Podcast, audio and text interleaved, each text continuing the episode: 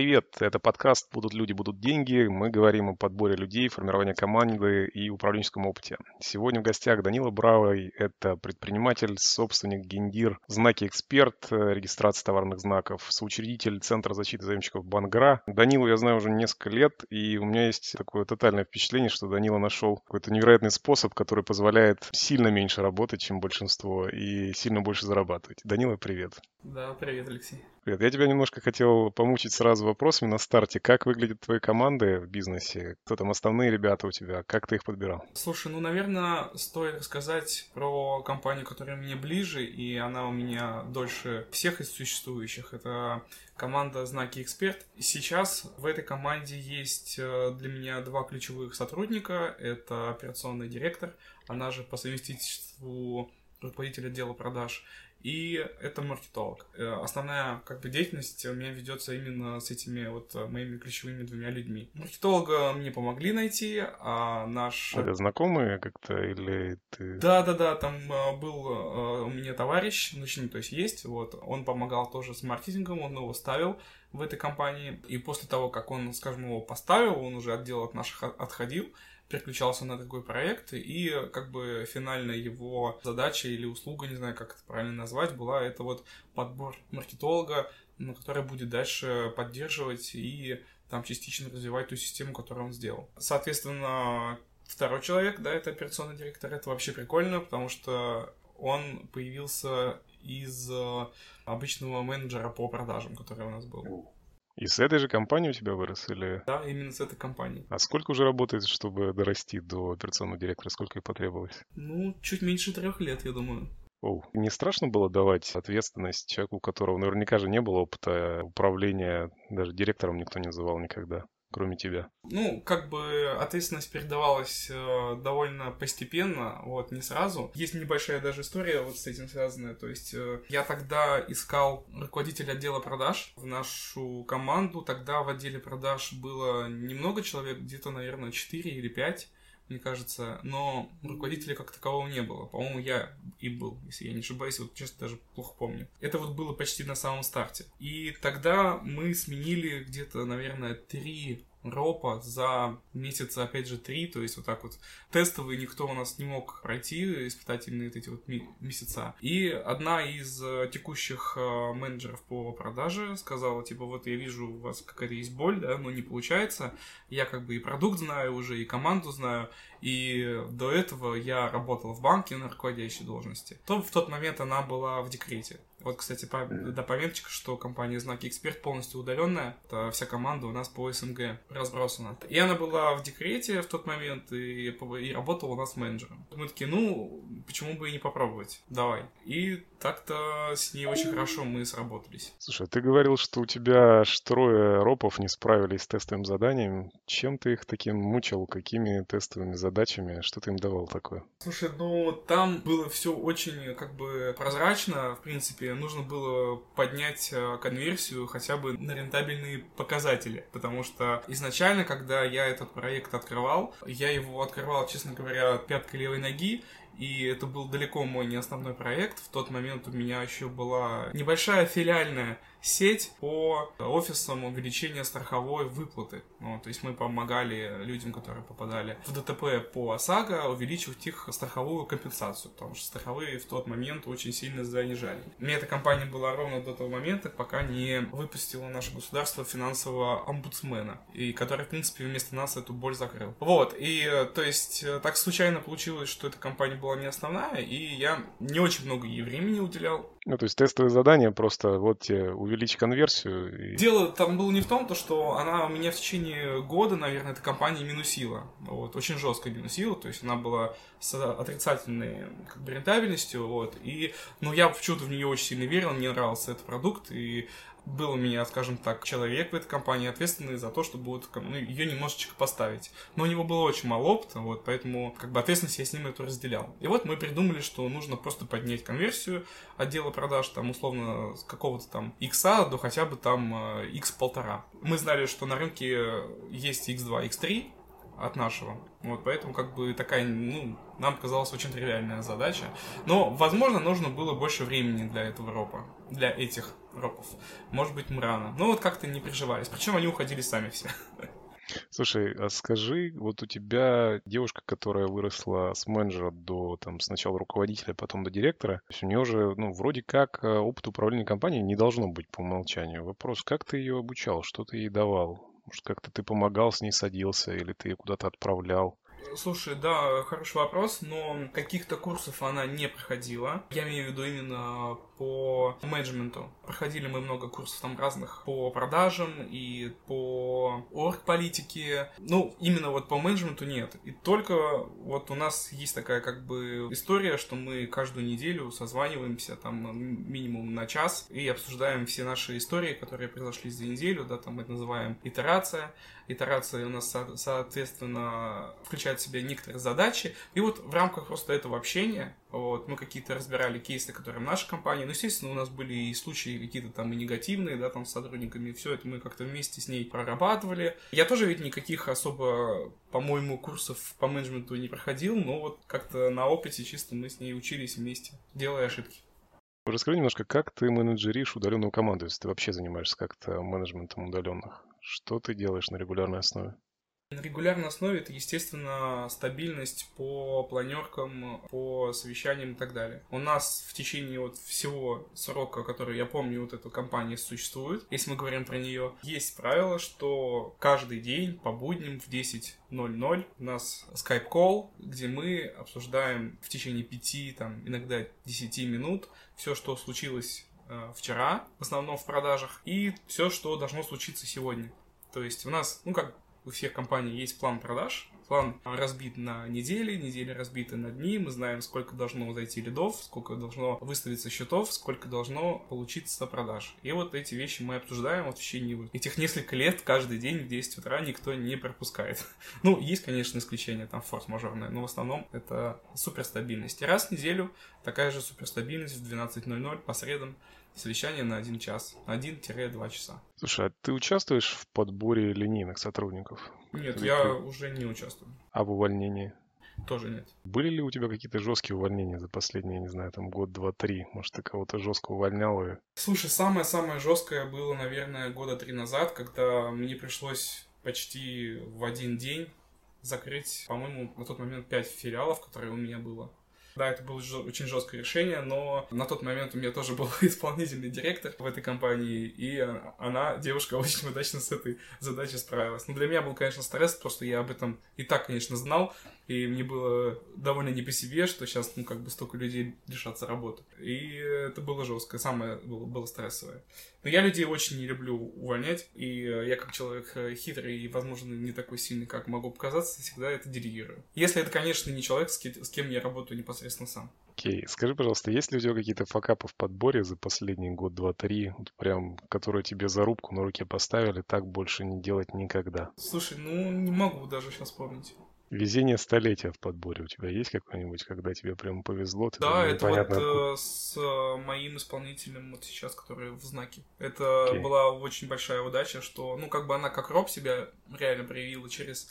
Ну, честно сказать, мы дали ей немножко больше времени, чем остальным, но она не, не избегала. То есть она понимала как бы всю ответственность, и она не опускала руки, не сказала, нет, что-то ничего не получается, я пошла. То есть она в течение там Э, двух-трех месяцев, э, скажем так, вместе с нами пыхтела, да, но в итоге вышла на тот показатель, что мы хотели, а сейчас мы как бы делаем тот самый рыночный, я думаю, а то, а то и, и не рыночный, а то и выше рыночного, тот самый X3, о котором я говорил в продажах. Uh, у меня сейчас есть тебе такая относительно новая рубрика. У нас есть вопрос-ответ. Ну, я даю тебе два варианта. Нужно выбрать какой-то один из них и при желании обосновать. Белое ЗП или черное? Белое. Почему? Пояснишь? Скажем так, это заплатил налоги и спишь спокойно. Сейчас намного проще с этим, с появлением самозанятых. Поэтому я тоже считаю, что это белое. Нанять двух дешевых, но слабых или одного дорогого, но опытного? Точно второе. Нанять сексуальную секретаршу или невзрачную, но работящую? Точно третье. Хорошо. Всех в офис или пусть работает удаленно? Слушай, это сложный вопрос. Но я, конечно, за второе. Мне это ближе но не каждый с этим а, справится. Вот. Мне, как бы, честно, даже и психологически иногда тяжело, что нет офиса, поэтому есть же еще у меня одна компания, у которой есть офис, и я туда даже езжу, вот просто чтобы быть иногда в офисе. Но это, конечно, большой плюс, имею в виду удаленная команда, это большой плюс, потому что у нас вот сотрудники работают там, да, там со всего СНГ, это и Белоруссия, Грузия даже, естественно, Украина, хотя уже в меньшей степени. Это Казахстан наш любимый, и даже у меня из Евросоюза есть сотрудники. А из какой стороны Евросоюза, если не секрет, тебе работает? У нас был как-то оператор, который из Германии работал. Я очень сильно удивлялся, думаю, почему она работает у нас. Но да, где-то полгода проработала. Из Турции у нас даже работал. Ого, прикольно. Я к тому, что можно найти реально компетентных людей, ну даже не столько компетентных, как давай так назовем просто хороших сотрудников, не избалованных деньгами, как это у нас в Москве. Принято, да. И тогда твоя как бы рентабельность компании намного будет жизнеспособнее. Слушай, я знаешь, как я хотел чуть в сторону уйти про удаленных, наверное. Ты же, ну, пришел к этому после того, как у тебя было пять филиалов. Я же правильно понимаю? Да, да, да, да. Сложно было на старте? Или у тебя как-то оно сразу полетело? Нет, ты знаешь, у меня же изначально эта компания базировалась в одном из филиалов, в одном из, скажем так, э, штаб квартире нашей. И когда, соответственно, я решил, э, что филиалы нужно закрывать, потому что все, экономика схлопнулась, то ничего не оставалось, как эту компанию тоже переселить э, на домашние условия, в общем, да. И сотрудники, которые там были, они сначала были все офисные, они немножечко так удивились. Ну, как-то все приняли, все понимали, ну, типа, спасибо, что работа остается, да, что компания как бы не закрывается, ну, типа, полностью, только филиалы. И поэтому мы как-то так немножечко попривыкали, а теперь для нас это это уже супер обыденность. То есть даже как бы клиентам, всем нашим потенциальным, у кого возникает вопрос, а, кстати, у, у все меньшего и меньшего количества клиентов возникает вопрос, что у вас с офисом, хотя формально у нас он есть, вот, но там, где мы можем просто встретить людей, там, да, кто хочет еще прийти, там, документы пощупать там наши, да, там, какие-то уставы посмотреть, такое бывает очень редко, но вот для них мы такую возможность сохранили. Вот, то есть, ну, сейчас для нас это вообще супер норма, и для большинства клиентов тоже супер норма. Это так же, как э, продажи сейчас, да, с телефона переходят на WhatsApp и Telegram. Давай в следующую рубрику мы аккуратно зайдем. Это что бы ты сделал? Значит, я тебе задаю ситуацию и хочу тебя спросить, что бы ты в этой ситуации сделал. Ну, можно коротко, можно там расширенно сотрудник пришел пьяный на работе. На пьяный пришел на работу. Ну, это, наверное, если был бы у нас офис. Хотя, нет, у нас же есть... Э... Ну, слушай, у меня удаленный оператор пьяный мы отлавливали как-то. У меня такое было разочек. Слушай, ну, мы такого еще не отлавливали ни разу, поэтому могу только эту ситуацию как-то сфантазировать. А пьяный прям сильно пьяный или подвыпивший? Ну, прям слышно. Прям, прям слышно, прям нормально. Конечно, надо тогда его отправить. Я думаю, что точно я бы его не уволил прям бы сходу. Вот, потому что все, всякое бывает в жизни, да, там и у хорошего сотрудника может быть какой-то жизненный кризис или там небольшой какой-то моральный сдвиг, вот, возможно, надо просто разобраться, понять, и на следующий день он как бы все сам осознает. Ну, то есть дать в первую очередь отгул. Если это повторяется уже второй-третий раз, тогда, конечно, это уже надо мочить. Это вот из, э, из книжки, да, наверное, все, кто занимается бизнесом, знают про учить, лечить, мочить. Не? Учить, лечить, да, было такое где-то. Я забыл откуда, но где-то было, да. У, у нашего этого, я забыл, как его прозвище, типа капитан или... А, ладно, лучше не будем говорить, это еще обидим. Ладно. 45 а, менеджер, во, вспомнил. Да, я понял, понял. Батарев, который... Да, да, да. Сотрудник днем спит на рабочем месте. Что бы ты сделал? Так, ну, наверное, кстати, это же еще жестче, чем э, прийти пьяным разочек. Но, опять же, возможно, он спит, потому что он был пьяный до этого. Поэтому, ну, то же самое надо сначала как бы немножечко разобраться вот, в ситуации, почему так. Если ему скучно, то, наверное, как бы это ваша общая проблема, ну и, как правило, таких сотрудников уже не вытянуть. Вот, если человек как бы выгорел, ему не, не интересно, не хочется работать, то, наверное, ему не место. Тем более, что у нас как бы на окладе практически никто не сидит. Если он не работает, то он не зарабатывает. Вот. У тебя для следующего вопроса, скажи, все-таки офис, э, пару сотрудников в офисе остались. А, нет, смотри, у меня же есть вторая компания, да, это... Вторая компания, там все сидят. И там у меня есть одно рабочее место для, вот, скажем так, человека, который принимает гостей по знакам. Ну, давай предположим, что все-таки есть офис, есть сотрудники. Предположим ситуацию, что ты узнаешь, что твои сотрудники в подсобке занимаются сексом. Что ты будешь делать? Так, ну я точно, наверное, не побегу их разоблачать там, да. Скорее всего, ну, тоже какой-то разговор. То есть никаких контрмер никогда вот для, для меня нету. Какого-то скандала точно нет. Э, афишировать тоже это я не буду, естественно. А, наверное, там с одним из них, точнее, по очереди с каждым из них, наверное, надо будет обсудить, что если уж какие-то отношения там и существуют, то чтобы они не были, скажем так, очевидны для всех, тем более вот в этой форме. Что будешь делать, если узнаешь, что сотрудник тебе врал? Тут еще, понимаешь, тоже важна степень этой враки, да, там, если это воровство, то это точно увольнение, ну, это, это ведь тоже, да, там, обман в каком-то роде. И если это, там, в чем-то увильнуть, да, там, от э, ответа по стыду или по совести, это уже такой маленький проступок, который тоже, в принципе, обсуждается. Окей. Слушай, есть ли какие-то книги или фильмы, которые за последнее время на тебя сильно повлияли? В лучшую сторону желательно. Да, слушай, это точно можно долго, наверное, обсуждать. Есть куча фильмов, есть куча книг. Ну, из последнего, что прям тебе зашло, что ты прям порекомендовал бы? Сейчас я на книжную полку гляну, можно? Одна из последних книг, которые я читал, и она мне прям сильно-сильно понравилась, это «Дедлайн», Том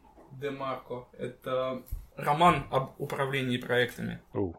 Это типа бизнес-роман, такой же стиль, как э, эти... Как цель, как цель. Типа цепь, цель, да, вот это, Голларта. Э, да, это так, и вот она была очень офигенная, и там э, куча инсайтов и так далее. Потом сейчас... Ну, а я ее читал достаточно давно, это вот просто то, что сейчас увидел на книжной полке, сейчас еще... Ну, естественно, там цель, но это тоже давно. Книгу, которую я перечитываю несколько раз, точнее где-то примерно раз в год, это, естественно, как привести дела в порядок. Это вот про некую системность, которая если для, для меня не перечитывать, она начинает рушиться. Вот поэтому ну, это как бы... Это Дэвид Аллен, да, по-моему, или кто ее написал, я забыл.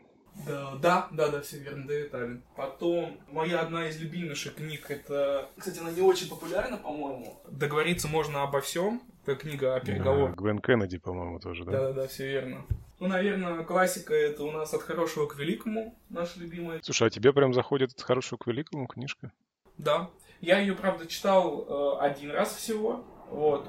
И, кстати, вот уже, кажется, настроен, чтобы ее перечитать. Потому что, ну, она, вдох... она вдохновляет больше, знаешь, вот на какие-то... Ну, она, да, такая неприкладная, чисто прочитал, порадовался, да. В плане прикладной литературы для меня это вот, наверное, вот основная, это, кстати, как привести дела в порядок. Слушай, удивительно. Я, кстати, ее пропустил почему-то. Я ее начинал, но я не подумал, что она такая крутая. Прям, спасибо. Я ну, это классика вообще просто... Всем классикам классика. Круто, спасибо. Есть ли какие-то привычки? Я, кстати, вот у тебя очень забавная привычка проводить скрам-собрания. То есть, я не знаю, может, ты их скрамом не называешь, но вот эти ежедневные планерки по 5 минут — это чистый скрам. Прям... Слушай, ну, э, я считаю, это неотъемлемая часть удаленщиков. Вот, чтобы... Я это провожу, естественно, со своей вот, ну, ближайшей командой, это вот э, маркетолог и роб-директор, да, а, вы совсем маленькая, да, команда, типа? Да, ну, да, да, то есть мы на троих, да, ее проводим. И, соответственно, то есть до этого, естественно, Роб проводит там за буквально 10 минут до этого, проводит со всеми, со всем отделом продаж. И для того, чтобы вообще как бы и отметиться условно, ну, то есть понятно, что я э, своих не отмечаю, но вот, допустим, Роб, да, там, она созванивается со всеми менеджерами и спрашивает, какие у тебя на сегодня там планы, какие ты, у тебя есть договоренности по клиентам, так как у нас вот вот в сфере знаков, скажем так, нету прям огромного количества лидов, там э, менеджеры, они же специалисты, и у них очень плотная работа с определенными клиентами. То есть они их там все знают, да, там для них там новый клиент это ну, не так часто, в общем, происходит. И, соответственно, так, чтобы вообще понять их э, включенность, их сфокусированность сегодняшней на работе, условно, настроение, да, и так далее. Да. Ну, это, знаешь, как вот отметиться. Если вот совсем-совсем утрировать, да, вот как на, на, на завод приходит, там, карточку вставляют, там, отмечается. Так у нас вот этот вот утренний созвон, чтобы прочекать настроение, прочекать какой-то план и так далее. И мы то же самое делаем, после этого мы созваниваемся, и, то есть, это буквально иногда занимает 3 минуты. Но это лучше, мне кажется, чем этого не делать, потому что не, на удаленке... точно работает, это очень крутая штука. Я тебе если бы, если бы это была бы не удаленка, мы бы этого не делали. Ну, это же на самом деле, вот если читать Сазерленда, вот который Scrum, э, револю... ну, там, революционный метод управления проектами, это же айтишная история, типа команды, разбиться, там, 5 минут, стендапы. Я не дочитал, кстати. Она мне, кстати, очень крутая. Мне очень зашла, я раз-два перечитывал. Давай, знаешь, какой еще у тебя последний, наверное, такой квест? Хочу тебя попросить закончить интервью тремя словами. Давай. Любыми. Это вот сейчас, да, нужно сделать? Да. Блин, это подстава. Ну, вот эта подстава, кстати, это тоже три слова. Вот, это подстава. Давай так и оставим, ну а что? Хорошо. Все, спасибо. Это был подкаст «Будут люди, будут деньги» и Данила Бравый. Данила, спасибо тебе. Да, спасибо, что позвал. Пока.